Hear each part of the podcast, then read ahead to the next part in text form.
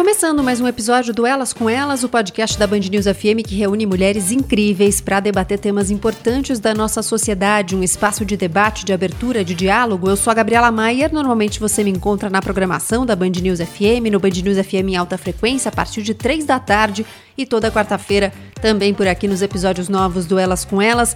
Seja bem-vinda, seja bem-vindo, eu te convido a vir com a gente.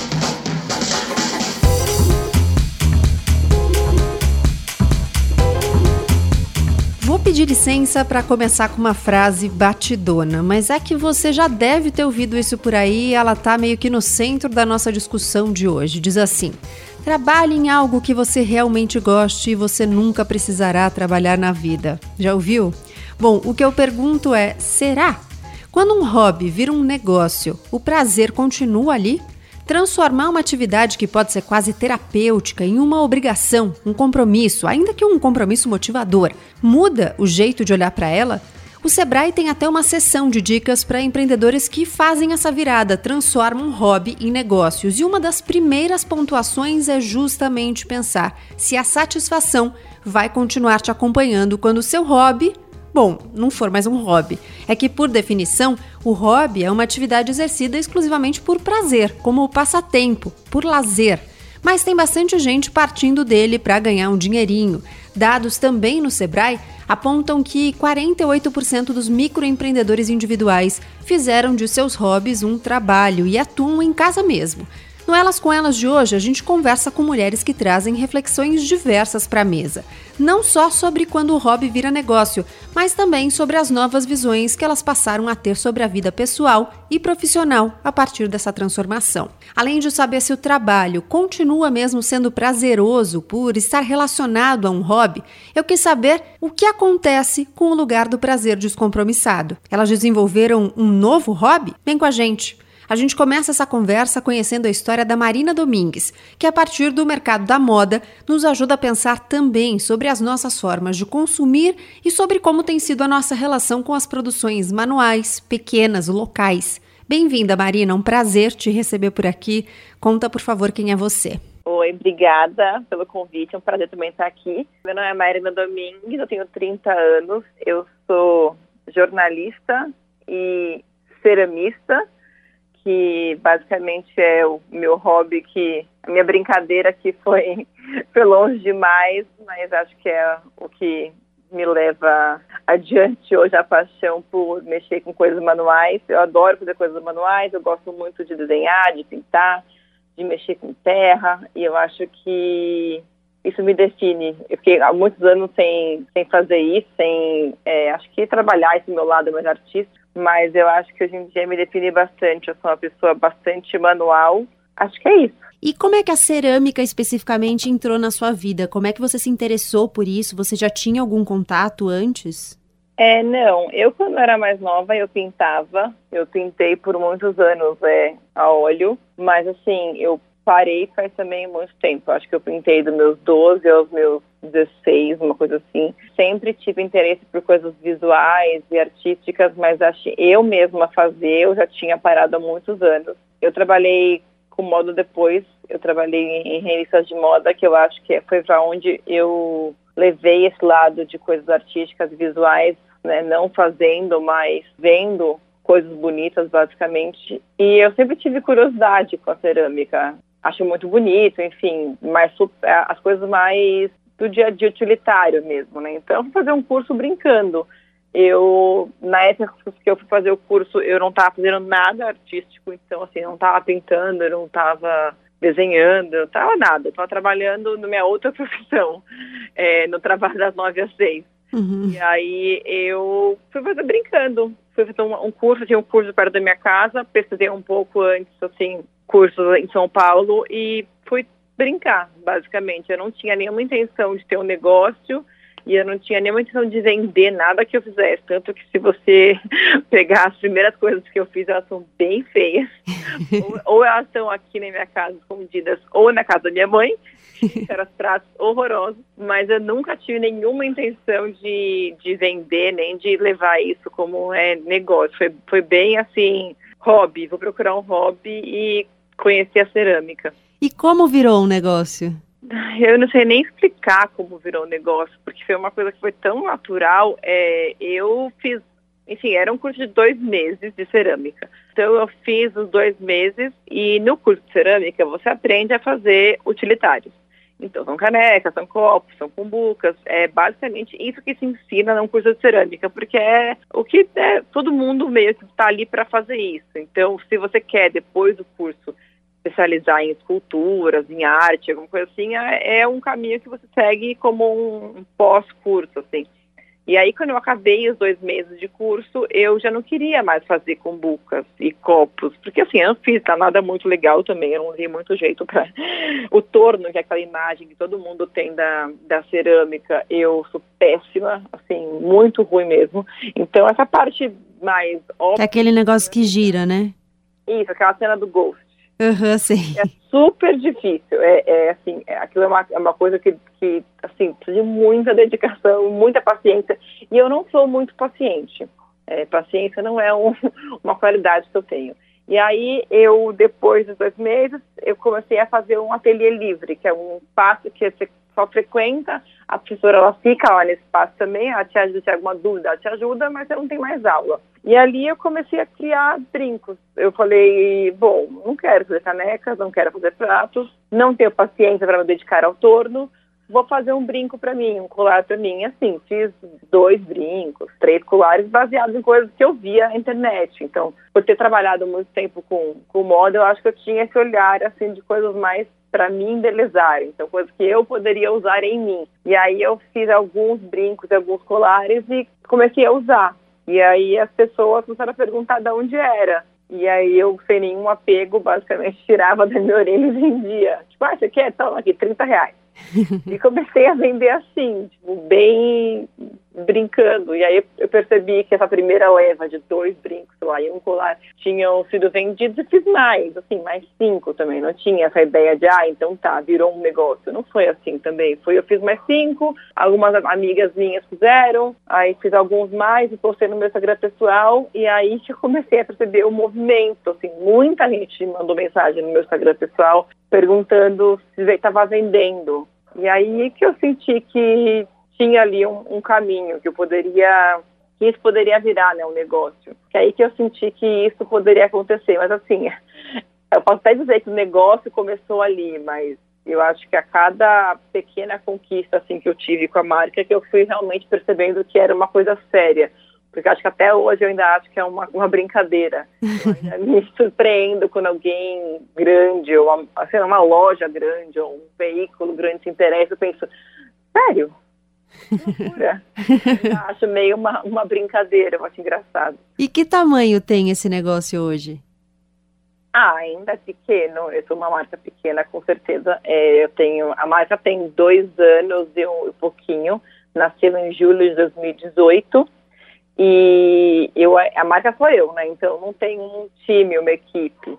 Quando uhum. tenho pedidos muito grandes, eu contrato é, ajudas pontuais para me, me, me, auxiliar, porque tudo, todas as peças, todos os drinks são feitos à mão, então é, eu não consigo expandir muito. Então a marca é uma, uma marca pequena, diria de slow fashion, é uma marca que ela é realmente feita para não ser um negócio desenfreado. Eu nunca tive intenção de vender muitos brincos, fazer muitas coisas. Tanto que eu brinco se alguém quer comprar um brinco igualzinho que está no Instagram, igualzinho, viu alguém usando, eu falo que não existe.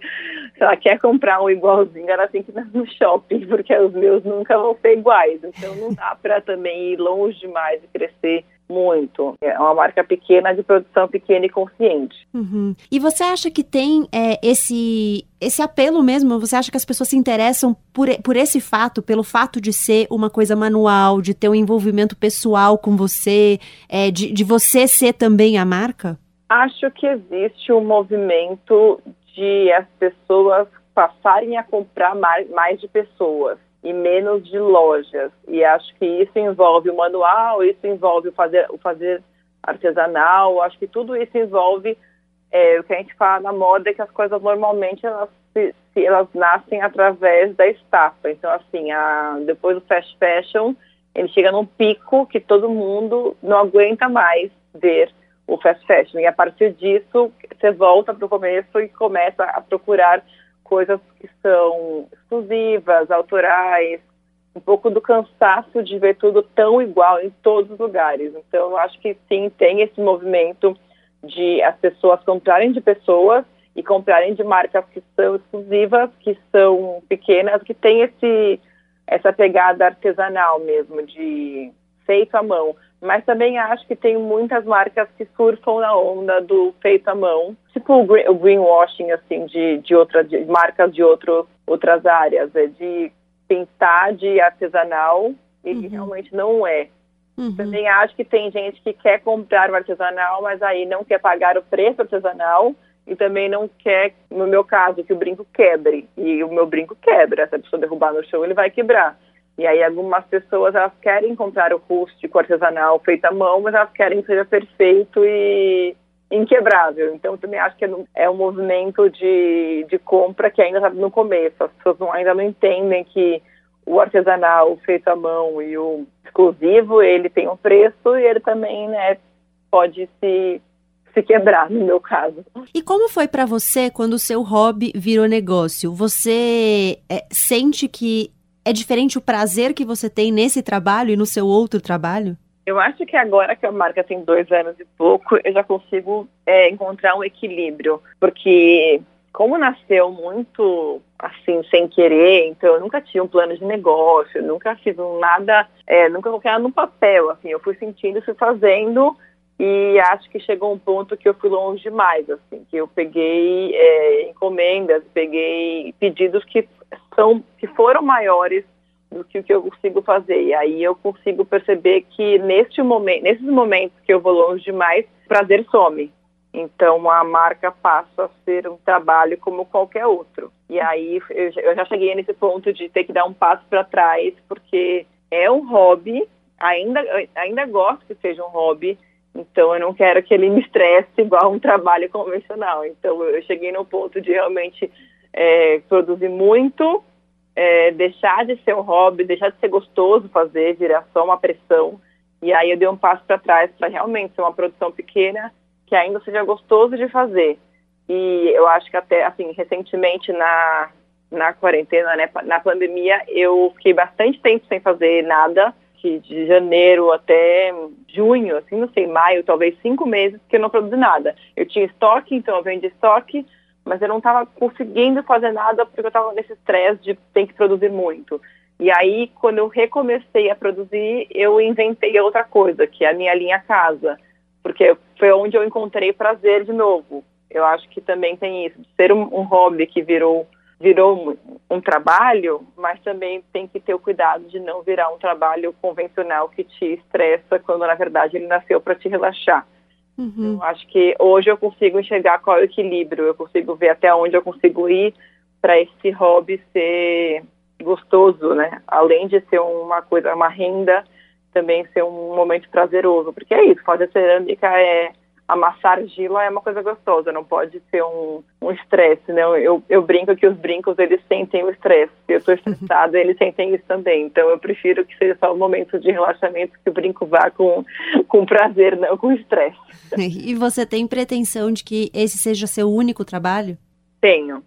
Tenho estruturando de uma maneira melhor. Assim, eu é, faz um ano comecei a pensar nisso, é, pensar como que eu poderia fazer para isso ser um, o meu único negócio, o meu único emprego, hum, mas eu acho que tem que ser uma coisa estruturada para não, é isso, não virar um estresse. Então, hoje eu consigo, eu já, enfim, eu já estudei mais como isso pode acontecer, porque é uma cadeia que se eu entrar na cadeia da moda eu enlouqueço, né? Então, eu acho que é uma eu, eu, o que eu vejo agora é estruturar essa produção de uma maneira que eu consiga respeitar os tempos da cerâmica, porque é outra coisa, né? Ou, sei lá, a marca de brincos normais, que não são de cerâmica, ela compra peça e monta, basicamente. É o trabalho que uma marca de brinco tem. No meu caso, a cerâmica tem que, depois de, de amassar argila e produzir e moldar né, o brinco, ele tem que secar, que pode demorar cinco dias, uma semana para secar. Ele tem que queimar a mais de mil graus, essa queima demora mais de um dia depois tem que esfriar, demora mais um dia, aí pinta o brinco um por um, queima de novo, essa queima também demora um dia, E só depois de todo esse processo que eu monto efetivamente o brinco. Então também é uma questão de como é que eu faço para encaixar esse fluxo numa maneira que eu consiga viver disso. Então uhum. é um uhum. processo que hoje eu estou indo aos poucos porque eu consigo perceber que se eu for longe demais ele vira um estresse. Então, de uma maneira estruturada, eu imagino que em alguns anos sem pressa eu consiga chegar lá. Boa. E para terminar, Marina, depois que a cerâmica virou um hobby que também é um compromisso em alguma medida, é, já que você tira a renda dele, é, outra coisa assumiu o lugar de hobby puro? Você tem outros hobbies? Sabe que a minha astróloga me falou isso uma vez? Ela falou para mim que se a cerâmica virar puramente trabalho, eu precisaria de outro hobby, porque eu, a, a cerâmica deixaria de ser um hobby. Não tenho outro hobby, acho. É, eu, desde que, desde que descobri a, a, cerâmica, eu acho que a cerâmica despertou em mim esse lado é, artístico que eu tinha deixado de lado. Então, eu consegui retomar coisas artísticas que eu não fazia há muito tempo. Então, desde que eu comecei, voltei a mexer com coisas manuais, eu voltei a pintar, eu voltei a desenhar. Então, acho que o, a arte como um todo é, é o meu hobby, e aí eu me divido entre a cerâmica, é o hobby que gera renda, e eu pinto quadros que não geram renda. Inclusive, pessoas que eu conheço já pediram para eu pintar coisas que eu pinto para minha casa para vender, e eu falo, não, aí estão tá, indo longe demais, todos, todos os meus hobbies vão virar negócio. Calma, gente. esse é só hobby mesmo, eu pinto coisas para mim, para amigos, para família, aí não quero vender não, porque senão é isso, é outro hobby que vai virar, pode virar um estresse mais para frente, essa não é a minha intenção. Marina Domingues, obrigada por conversar com a gente aqui no Elas com Elas. Até uma próxima. Se você quiser deixar onde as pessoas te encontram. É, as pessoas me encontram no Instagram, Bonica Cerâmicas. Todos os meus, as interações acontecem por lá. Eu não tenho site, mas eu respondo todo mundo e faço vendas por lá também, então as portas estão abertas. Obrigada, Marina. Obrigada. A próxima história é da Cíntia Mariac. Começou sem saber bem para onde o negócio seguiria e hoje tem esse hobby inicial como atuação profissional principal. Muito bem-vinda, Cíntia. Quem é você? É, eu sou estilista, pesquisadora de moda brasileira. Eu trabalho com esse segmento de moda afro, né, desde 2004, então eu tenho 15 anos de carreira dentro de, é, dessa área. É, o meu trabalho é voltado para o desenvolvimento cultural, então o foco dele é a cultura e o resgate de manualidades. Né? Então eu trago um, um trabalho totalmente voltado para o design autoral e que foca não só nos meus produtos, mas também no, na capacitação e desenvolvimento de outros empreendedores. E como você começou esse trabalho? Como é que esse tema entrou na sua vida? Bom, eu falo que assim como muitos empreendedores de moda afro, é, tudo surge por uma necessidade, né? Então a falta de produtos que nos atendam no mercado faz com que a gente busque criar produtos voltados não só para o nosso uso próprio, mas também para outras pessoas que encontram essa dificuldade. Você me contou um pouco que é, o seu ateliê, né, o seu trabalho propriamente, ele começou não exatamente como um trabalho, você foi experimentando algumas coisas, né? Como é que foi isso? Como eu falei dessa necessidade, né, eu criei, comecei criando produtos para mim. Né? Eu comecei com a linha de acessórios, então eu criava os meus próprios acessórios, não pelo fato de pensar em comercializá-lo.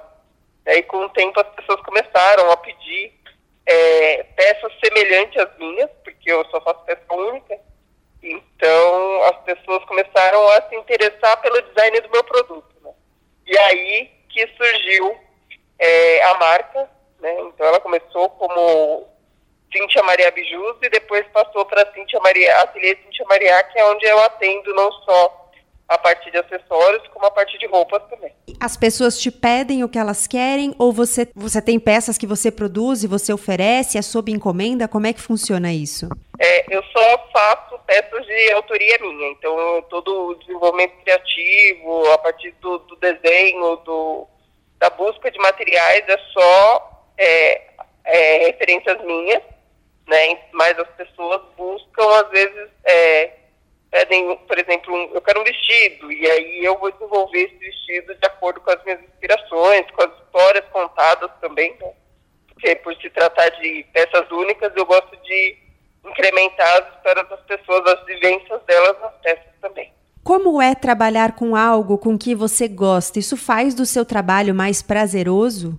Sim, com certeza. Né? Apesar de ainda a gente encontrar aqueles bloqueios criativos, né? Que todo mundo pergunta, ah, como é que você faz? Mas é muito prazeroso a gente criar algo que a gente gosta e acredita, né? E você acha que isso se reflete nos seus produtos? Sim, sim. Tem muita.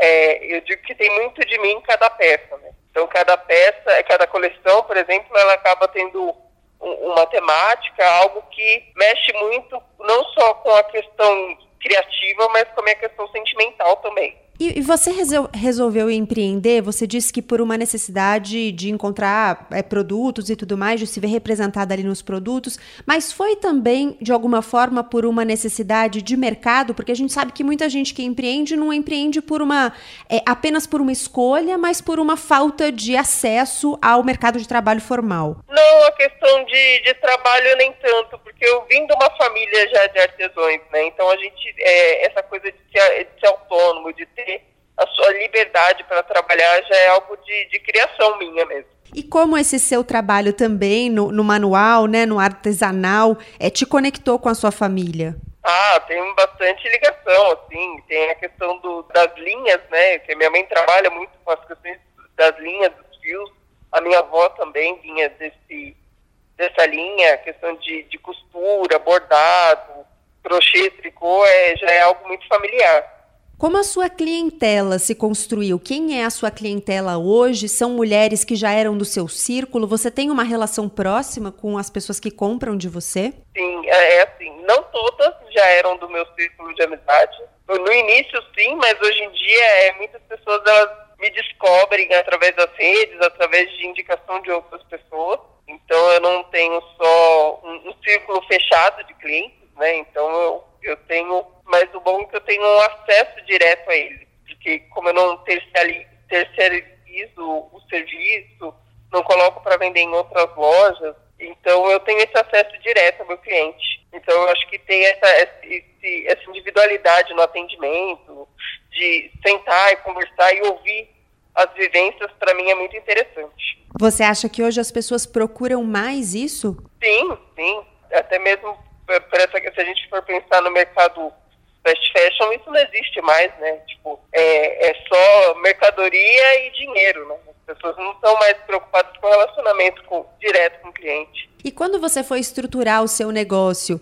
é, chegou a ser uma coisa formal de você pensar em um planejamento, de você estudar o mercado ou foi tudo meio intuitivo? Bom, ele começou de forma intuitiva, mas aí depois, com o tempo, eu fui buscando capacitação, eu participei do, do projeto Brasil Afroempreendedora e o fim de cada para Endeavor, até para um projeto é, que eles tinham nessa linha de capacitação de, de microempreendedores. Então, tudo foi depois bem planejado, né, para dar sequência ao que a empresa é hoje. E o que você planeja para a empresa agora? Bom, agora eu diminui um pouco a linha de produção, então o meu foco maior está voltado para a área de educação, capacitação de pessoas, consultoria, né? Porque eu acho que não adianta só eu ter o conhecimento, onde eu posso compartilhar e ajudar outras pessoas a também desenvolverem seus produtos e sobreviverem através dessa, das suas empresas. E, e isso já está acontecendo? Sim, sim. Isso já, já acontece. Eu até sou cofundadora do núcleo de pesquisa de moda africana e afro-brasileira, onde a gente dá esses cursos de capacitação. E como você sente que é essa conexão com outras pessoas que podem aprender de você? Ah, é muito interessante, assim. Eu consigo atender pessoas do Brasil inteiro. Já tive alunos até que estão em Berlim buscando essa, esse tipo de capacitação, porque eu trago algumas nuances que são apagadas da Universidade da Moda, né? São histórias que a história da a moda brasileira ela tem questões não só da própria moda, mas como questões é, políticas, questões de, de identidade. Então as pessoas buscam isso porque é o que elas não conseguem encontrar dentro da universidade. E quando isso assumiu o lugar de negócio, né, o lugar da sua, do seu trabalho principal, do seu trabalho primeiro, o que virou um hobby para você? O que é o seu momento de lazer, o seu passatempo? Bom, meu passatempo agora voltou a ser criar, né? Então agora eu, eu crio é, a minha parte de criação, ela ficou mais voltada para esse meu momento de hobby. E aí a educação, ela tomou frente. E aí o meu foco maior é é, como eu disse, é a educação, então a criação se tornou o meu hobby novamente. Então eu crio muitas peças para mim, não mais com tanto foco em, em venda. E no momento em que a venda era o seu foco principal, tinha outra coisa que te tirava do, do trabalho? Tinha outro hobby que te agradava? Sim, a ilustração, né? Eu faço a questão da ilustração, que também depois acabou se tornando parte do meu trabalho né? Então a ilustração ela surgiu nos meus momentos de lazer mesmo e pessoas por verem as minhas ilustrações começaram a solicitar é, ela como produto. Uhum. E aí o ano passado, é, o ano passado aí eu fui convidada para fazer uma exposição dentro da Universidade do Papel e a, e a partir daí ela tomou parte de, de um produto de venda também. Tudo foi meio entrando no trabalho. Isso, eu falo assim, por mais que eu tente me distrair, eu sempre acabo buscando a distração em algo artístico e criativo.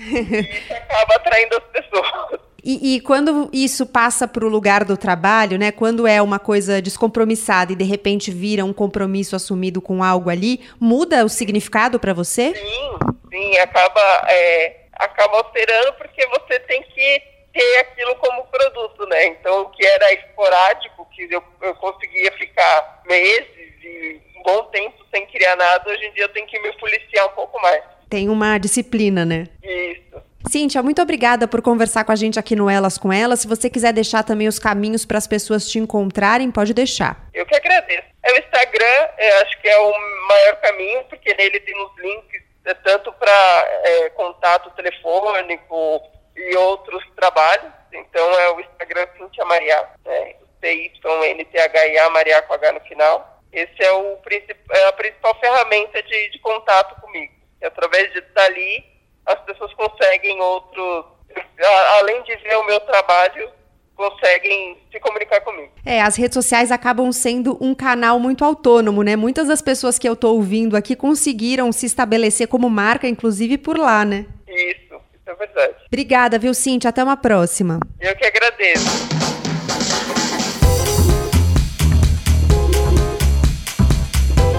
Agora, uma profissional que depois de dar uma virada na carreira ela própria, agora ajuda outras pessoas a fazerem esse movimento. Nessa conversa, ela traz a perspectiva de quem escuta recorrentemente as motivações para transformar. Márcia Miyamoto, bem-vinda. Conta, por favor, quem é você. Oi, Gabriela, muito obrigada pelo convite. Eu sou uma executiva que trabalhou muitos anos nesse ambiente corporativo de alta pressão, ambíguo, e pela minha curiosidade de compreender, tentar compreender por que talentos é, não conseguiam expressar a sua potência, eu acabei me transformando numa líder coach e como uma competência paralela ao meu trabalho de, de, de executiva. E também fazia muito trabalho de treinamento dentro da, da, da, das empresas onde eu trabalhei, como um hobby ou, ou, ou, algo que me dava muito prazer. E hoje, justamente, essas coisas que eram suporte, vamos dizer assim, para eu desempenhar o meu trabalho como executiva, hoje são parte do meu papel principal. Então, eu trabalho com desenvolvimento humano e organizacional. Você acha que é um bom negócio transformar o hobby em um negócio, isso pode é, fazer com que o trabalho seja mais prazeroso? Ah, não tenha dúvida, não tenho dúvida. É, obviamente que quando a gente começa a fazer algo por prazer, não necessariamente a gente objetiva que aquilo vire um negócio, não é? Mas à medida em que você vai pegando influência, competência, capacidade, o próprio seu entorno começa a te perguntar, mas por que, que você não se transforma numa coach? Algo que não tinha passado pela minha cabeça. Por que, que você não se dedica a dar treinamento que você faz isso tão bem? Então, tudo que a gente faz com prazer, E isso a neurociência já prova, né? A, educação, a psicologia positiva. Quando a gente entra em estado de flow, a gente consegue performar acima da média e consegue dar o melhor de si, expressar a potência que a gente tem. E aí, naturalmente, as pessoas ao seu redor e o mercado vão começar a reconhecer. Obviamente que para transformar isso num projeto de negócio, tem as competências, os soft skills, né? Vamos dizer assim, essas competências humanas, e tem as competências de negócio, né? Mas o mais importante é essa confiança de que qualquer coisa que a gente faça bem, sim, pode ser transformada num negócio. E como é que a gente vai estruturando isso? Porque muitas vezes o negócio começa informalmente, né? Então uhum. começa com alguém pedindo para você fazer alguma coisa, de repente você vende para um, vende para outro, quando você vê já virou um negócio sem a estrutura planejada. Perfeito.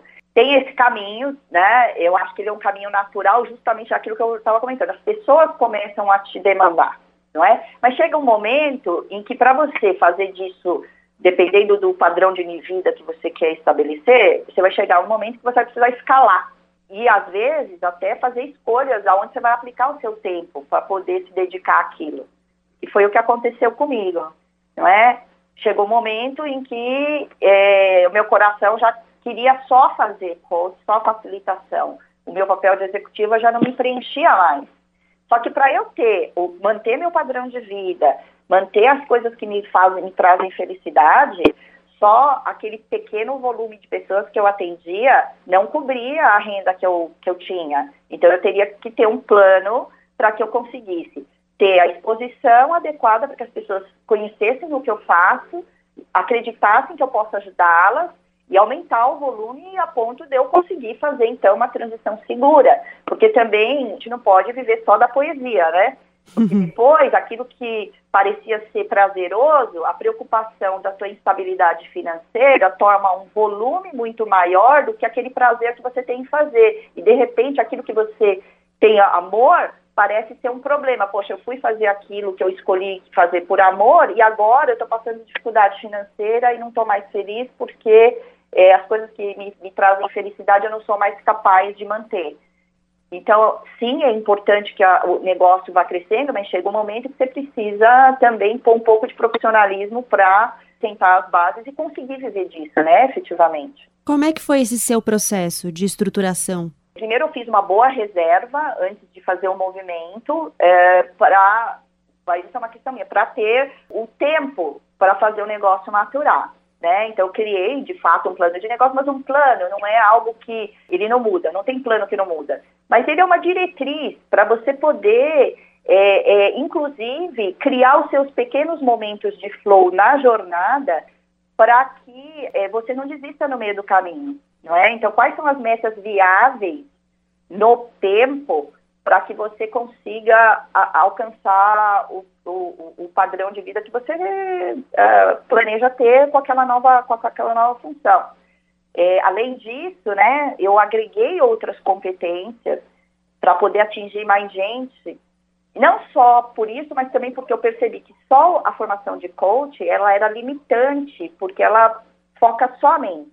E aí eu percebi que para eu ter um trabalho que eu me sinta ainda mais realizada, eu precisava pensar no, no, no, ser humano como um ser integral. Então, fui fazer formações nos Estados Unidos, né, de, de é, é, técnicas de coerência, de, de meditação e, e, e, gestão de conflitos. Uh, continuo estudando, hoje eu estou fazendo é, é psicologia da aprendizagem e desenvolvimento, né? Mas estou fazendo três pós-graduações, neurociência e, e pedagogia, para uh, eh, abarcar mais pessoas com outras frentes, com outros tipos de, de, de serviço. Outra coisa importante também é o network, né? Como é que você usa as, mídias sociais de uma maneira que você seja verdadeiro com você mesmo, passe a mensagem correta do tipo de trabalho ou serviço que você é capaz de, de oferecer, para que aquelas pessoas que olhem para você e veem que você está pronta para servi-las, cheguem a você. E elas chegam. Boca a boca, que é muito importante, ou seja, cada vez que você faz um bom trabalho, ele repercute nas redes dessas pessoas a quem você serve e ter alguém que te referencia, como por exemplo, hoje eu trabalho é, também, um dos meus jobs é trabalhar na School of Life, que tem uma proposta que é super coerente com os meus próprios valores internos, né, de, de, de espalhar mais inteligência emocional no mundo, através da cultura e, e, e dos, dos grandes pensadores. E lá também eu colaboro com a escola, também sendo coach lá. Então eu sou coach na escola e sou coach fora dela. Então, hoje o mundo ele tem uma configuração é, é, ideal, não é, para que você tenha um próprio negócio, muito diferente da época dos meus pais e dos meus avós. Então, hoje, com as mídias sociais, com um bom network, com uma proposta de valor firme, né, que você tenha competência para entregar, é, é, possível você conseguir estruturar o seu negócio a partir do que você gosta de que você ama fazer. E das pessoas que você atende, das pessoas que conversam com você, que buscam o seu trabalho, tem muitas que é, optam por esse caminho de transformar um hobby em negócio? Eu não digo muitas, mas eu tive algumas. Não e, é uma coisa comum. E das pessoas que optam por empreender, abrir o próprio negócio, quantas de fato têm esse desejo e quantas são empurradas a isso pelas circunstâncias, por uma situação de, não sei, desemprego ou por, enfim, uma mudança aí de configuração no status anterior que as obrigam a fazer outras escolhas? Olha, na questão da primeira pergunta, ao invés de hobby, eu colocaria um projeto que a pessoa tem na gaveta, que ela deseja muito fazer, que não está conectada com a sua função principal. Isso tem bastante. Mas que não necessariamente é um hobby dela, entende? Uhum. Então, por exemplo, eu tinha uma, uma diretora de cenário que, que, é, que tem o sonho de abrir uma escola para educação infantil diferente, porque ela teve uma experiência nos Estados Unidos, ela pretende ser mãe, ela queria muito ter a oportunidade de ter uma escola dessa, da, daquele formato no Brasil e não tem. É, Pô, mas eu não, não, não, sou professora, não estudo pedagogia, como é que eu transformo esse, esse projeto em realidade, né? Então, isso tem, tem mais do que o hobby. Porque essa coisa do hobby, tem muita gente que não gosta de misturar amor com dinheiro, né? Uhum. Quer manter o hobby no lugar do amor e, não considerar uma obrigação, né? Não ter esse peso psicológico de ter que fazer aquilo para poder manter, manter. E a maioria que chega, chega ou insatisfeita com o trabalho, né, que faz, e quer fazer algum movimento dentro da própria empresa ou para uma carreira diferente. Uh, e muito, muito, mas muito mesmo, temas com chefes abusivos, né? Como é que eu gosto do local que eu trabalho, eu gosto do que eu faço, mas teve uma troca de liderança que está me deixando infeliz no trabalho. Uhum. É, e aí, é, com, essa, com, com, com, o desemprego, né, pessoas tentando se recolocar, né? Como é que eu mostro a minha verdade? Como é que eu, eu, eu não fico tão só preocupada em tentar adivinhar o que, que o recrutador quer escutar de mim? Não é? Essa estratégia é, é, fatalmente não vai dar certo, né? Primeiro porque é impossível você tentar adivinhar o que o outro quer escutar, e segundo, que aí você perde a oportunidade de mostrar o melhor que você tem para dar, não é? Então, essas são as, as situações que mais ocorrem atualmente comigo. Você trouxe um ponto legal que é, eu acho que é um dos centros da discussão desse episódio aqui do Elas com Elas, que é, é colocar o hobby nesse lugar de amor, né? E, e não transformá-lo em um compromisso, uma obrigação, é, ou a escolha contrária, né? O de transformá-lo sim num compromisso e fazer desse trabalho um lugar amoroso também.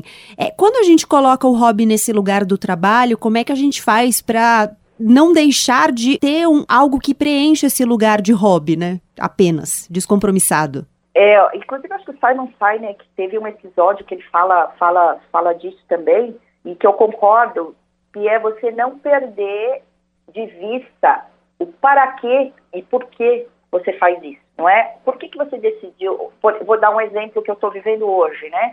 Eu amo fazer arte marcial, adoro. É uma coisa estudar filosofia oriental e, e, e, e beber dessa fonte rica né, de conhecimento e que me, me ajuda muito no meu próprio desenvolvimento pessoal. E aí eu tenho esses coaches, né, que trazem uma série de desafios em que essa fonte os tem alimentado também. E aí eu comecei a perceber isso e já tem chegado gente para mim dizendo que me escolheu porque viu que eu sou artista marcial. Eu falei, opa, será que não dá para unir as duas coisas? Porque é uma outra coisa. Só que eu não sou uma mestre, né? Eu não sou uma pessoa que dedicou 40 anos da vida para ser artista marcial, né? Então, eu tenho uma questão de competência é, importante, né? Se eu for abrir uma, uma academia, no formato academia, eu provavelmente vou fracassar, porque eu não tenho a competência de dar aula de arte marcial para um adulto. Mas aí que vem a questão da inovação e, e, e, e do amor que você tem com, a, com, aquilo que você faz. E aí me veio o um insight, poxa vida, eu não posso dar aula para adulto, mas eu posso usar a ludicidade da arte marcial para poder desenvolver inteligência emocional, resiliência nas crianças. Eu uso o lúdico da arte marcial, eu não preciso ser uma expert de arte marcial. Então, meu próximo projeto, por exemplo, que eu estou trabalhando, é justamente nisso: criar uma metodologia para criança onde eu possa desenvolver coisas que hoje o adulto vem aqui desenvolver comigo, que eu uso uma linguagem de adulto, agora eu vou usar para a criança, para que ela não precise de um coach lá na frente. Né? E isso se tornou um projeto. Entende? Então, desde que você coloque metas que sejam viáveis, e aí eu vou desenvolvendo o meu skill de arte marcial. Quem sabe quando eu tiver 60 anos eu estou pronta para treinar um adulto é, como se fosse numa academia. Mas hoje eu não posso me propor a isso, embora eu ame o que eu faço. Então, o Mihaly Csikszentmihalyi, ele, ele, ele desenvolveu o modelo do flow, não é? E ele coloca essas duas variáveis, né? O desafio e a sua habilidade. Você manter o desafio um pouquinho acima da habilidade que você tem, não é? Para te empurrar para o desenvolvimento para essa habilidade, mas a atividade que você escolhe seja viável de ser feita, porque senão ela vai te levar para o lugar do desânimo e não para o lugar da realização. Isso é o modelo do flow? Esse é o modelo do flow, né? Se você coloca um gol muito aquém dos seus skills, você vai estar desmotivado para fazer aquilo, você não, não, sente vontade de fazer. Mas se você vai estabelecendo ao longo da vida metas viáveis um pouquinho acima dos seus skills, você fica animado de, de buscar aquele objetivo. É quando você atinge aquilo né, e vira rotina, é a hora de você se desafiar de novo. Que é o que está acontecendo hoje comigo no coach, por exemplo, né? Uhum. Então, eu adoro fazer, gosto, mas já cheguei num lugar em que eu estou na minha zona de conforto. Então, eu abri um novo projeto onde eu vou usar as minhas habilidades de coach, mas eu tenho que agora estudar pedagogia, eu tenho que estudar a linguagem da criança. E isso está me, me enche de energia, porque eu vou, essa, esse aprendizado, eu sei que vai ser aplicado num projeto que tem tudo a ver com os meus valores. Então, assim, para tentar fechar, para a resposta ser mais objetiva, o que eu diria é o seguinte: não perder de vista o porquê você ama fazer aquilo. Né? Aí é, você coloca ele num lugar que não é o lugar de obrigação, mas é o lugar de amor.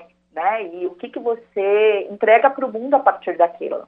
Por mais que a gente coloque isso num lugar de amor, ainda assim é um trabalho, né? Tem um nível ali de compromisso. É importante que a gente tenha é, coisas na vida que não sejam um compromisso, que sejam simplesmente uma escolha despropositada para a gente fazer por mero prazer?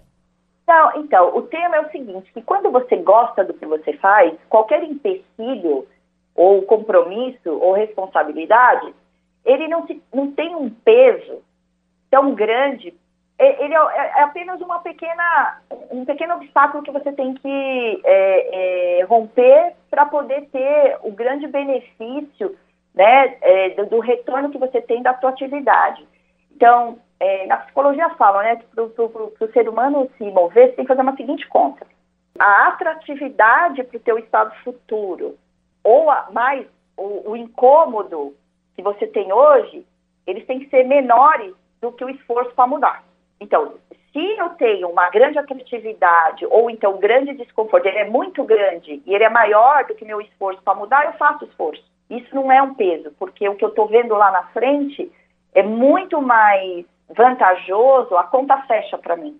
Então, você tem que lidar, emitir nota fiscal, lidar com a burocracia, pagar imposto, tudo isso é, é, é são rotinas que é um preço muito pequeno para pagar diante de, por exemplo, do sentimento de gratidão que eu sinto dos meus coaches quando eles conseguem atingir os objetivos deles. Todos eles se tornam depois pessoas ainda conectadas comigo que continuam mandando para mim, olha, Márcia, eu quero te avisar que eu fui promovido, olha, eu quero te avisar que eu consegui um emprego, você foi importante no processo para mim. Isso é um valor que não tem dinheiro que pague para mim. Então, que vale a pena fazer o compromisso de pagar as contas, de emitir as notas fiscais, porque o que eu recebo é tão maior do que é, essas pequenas coisas que eu preciso cumprir de responsabilidade que a conta fecha.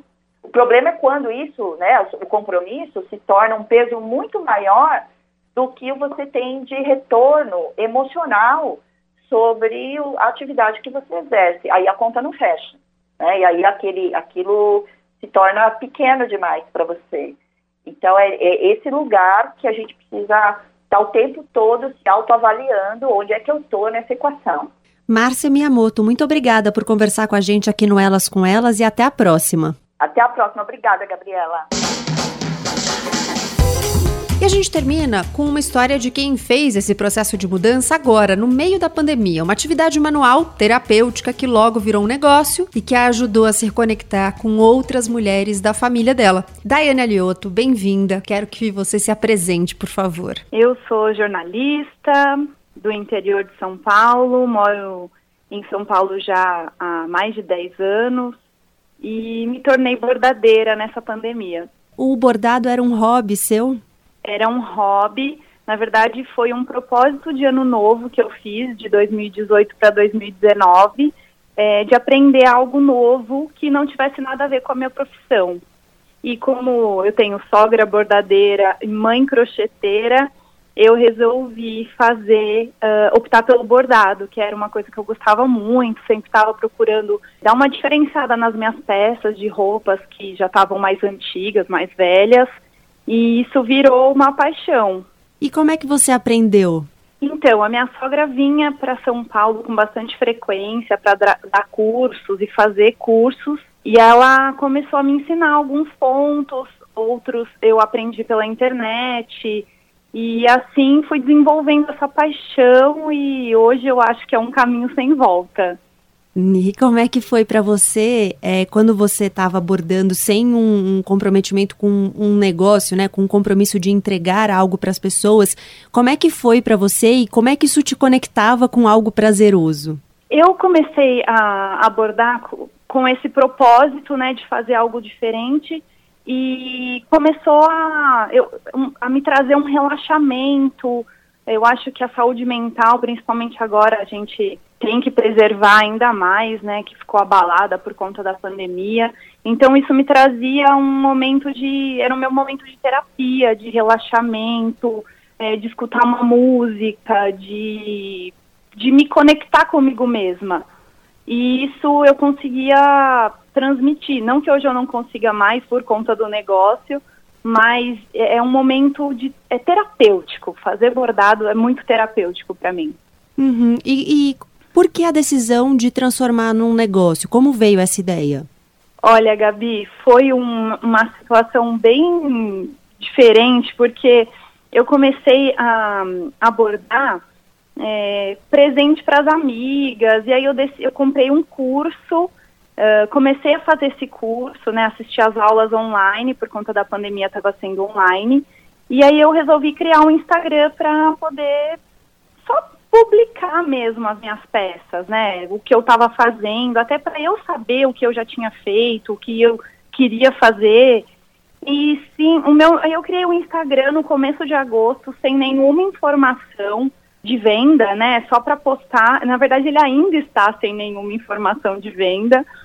E, e aí é só que as pessoas começaram a me chamar pelo direct. Então, uh, começaram a per perguntar, ah, você vende, você faz, você faz assim, você faz assado? E isso, quando eu vi, já tinha virado um negócio. Foi além da, do seu desejo inicial. É, eu estava esperando que isso acontecesse mais para frente, porque a pandemia ela traz muitas reflexões para gente, principalmente a questão de, ah, e se eu perder o emprego? E se eu tiver filho, sabe? Eu, eu comecei a, a per, me perguntar, me fazer esse tipo de pergunta, e eu falei, por que não levar em frente essa, essa, esse meu hobby como negócio? Uhum. E mudou para você a relação com o bordado depois dele virar um negócio? Muda porque você precisa, você tem um prazo, né? Quando você estabelece um prazo de entrega, você precisa cumprir. Mas eu acho que eu estou uma pessoa muito mais criativa agora, porque cada pessoa pede de um jeito, que é uma cor diferente, a letra de um jeito, um desenho. Então, tudo isso estimula a minha criatividade. Eu acho que eu melhorei como pessoa e como empreendedora também, que é, é meu, minha primeira vez né, como empreendedora. Uhum. Deixou de ser prazeroso para você bordar? Não, em nenhum momento. Eu continuo bordando como terapia. Como terapia, como meu momento de relaxamento, de escutar uma música, de mergulhar ali naquilo que eu estou fazendo. Em momento nenhum, é, ah, eu tenho que acordar mais cedo para fazer isso, ou eu tenho a obrigação de fazer assim. Então, uh, não, continua sendo extremamente prazeroso e está sendo cada vez mais. Você pretende expandir isso, levar esse negócio mais adiante, torná-lo maior? Quais são os seus planos para ele? Olha, eu confesso que eu tenho um pouquinho de medo, mas pretendo sim é, expandir, né? Começar a divulgar ainda mais, a mudar a conta já pro, pro comercial, né?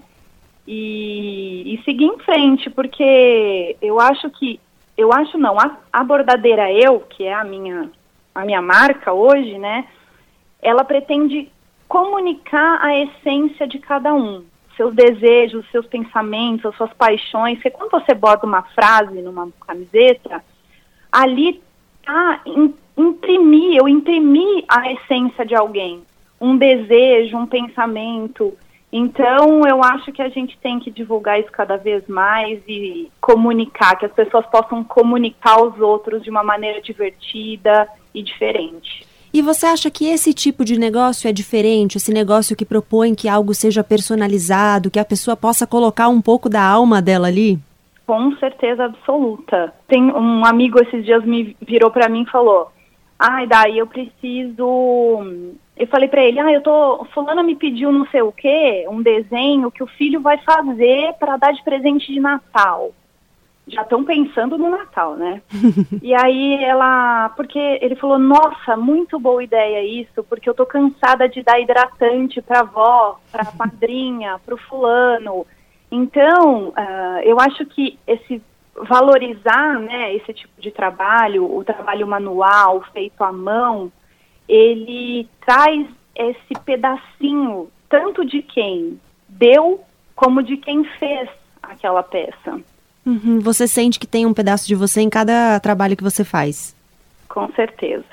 Nossa, é, é muito bom poder ver, porque às vezes eu escrevo alguma coisa com a minha própria letra, ou algumas clientes sempre pedem, ah, você, que cor você sugere? Então sempre tem um pouco meu ali, né? Ou alguma escolha, ou algum, sei lá, o jeito de fazer, né? Imprime um pouco é, da minha personalidade e do meu eu também.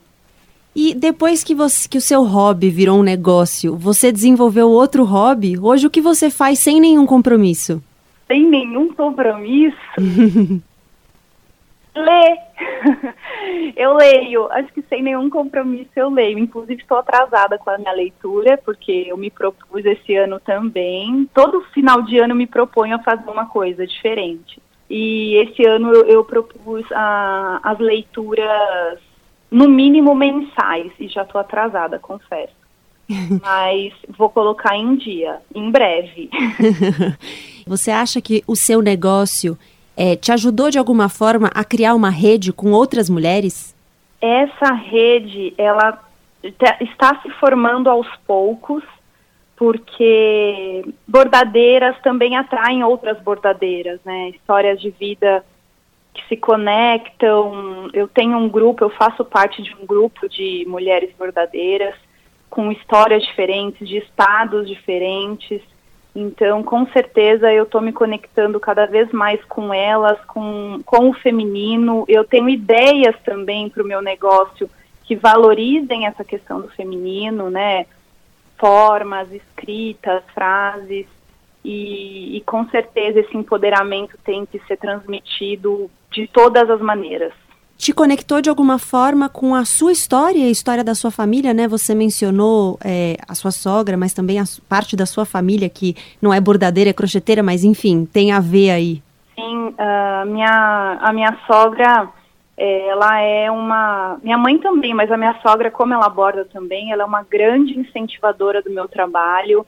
Tanto é que quando ela soube que eu estava fazendo isso como negócio, né, recebendo encomendas é, de bordados, ela fez questão de me mandar muitas linhas novas, linhas que eu gostava de bordar, linhas francesas, que é um, são linhas diferenciadas, é, bastidores, tipo, tudo que tinha a ver com bordado. A minha primeira tesoura de acabamento, que a gente tem uma tesoura de acabamento específica, foi ela quem me deu bem no início.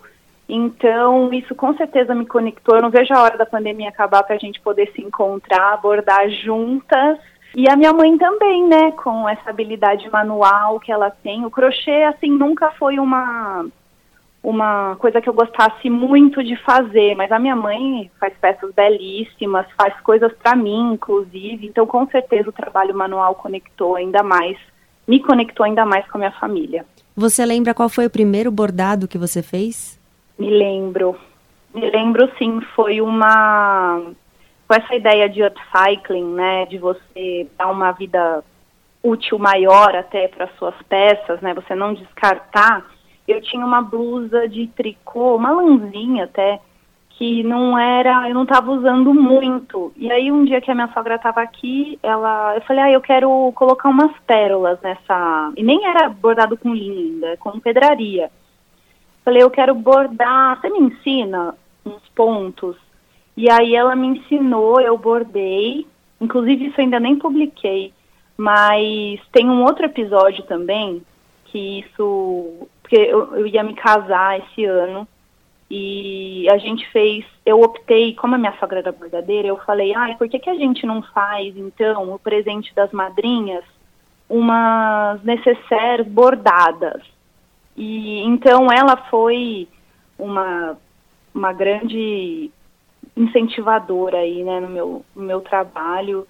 E a gente conseguiu fazer juntas, óbvio que ela trabalha muito mais velocidade do que eu, né, pela experiência, então ela abordou muito mais do que eu nesse processo, mas foi muito prazeroso, porque aí também trouxe novos pontos, né, para o meu, pro meu know-how, e eu fiquei muito feliz. Mas assim, depois desse reinício quando eu voltei a bordar, depois desse projeto grande que a gente fez das necessárias, eu bordei um coração numa camiseta também que eu já tinha, porque eu falei, ah, eu vou testar, ver se, ver se esse ponto funciona e tal. E eu comecei a fazer nas minhas peças, Gabi. Uhum. E o que as pessoas mais pedem para você bordar? Frases. As frases estão bombando. As frases, os pensamentos, geralmente na, nas camisetas do lado esquerdo, assim, né, do lado do peito, na gola. Essas são as, as frases são as que mais as que mais saem. Muito bom. Dai, obrigada por conversar com a gente aqui no Elas com Elas. Bons bordados para você. As pessoas te encontram no no Instagram bordadeira.eu. Obrigada, Dai. Um abraço. Chegamos ao fim de mais um Elas com Elas. Eu sou a Gabriela Maier, cuido da pauta, da produção, do roteiro, da edição desse podcast. Você me encontra nas redes sociais como arroba Gabriela C. Maier no Instagram e arroba Gabriela Maier no Twitter. A sonorização é do José Antônio de Araújo. A Marcela Coimbra é chefe de redação e digital da Band News FM. A gente se encontra na próxima quarta-feira. Obrigada pela sua companhia e até lá.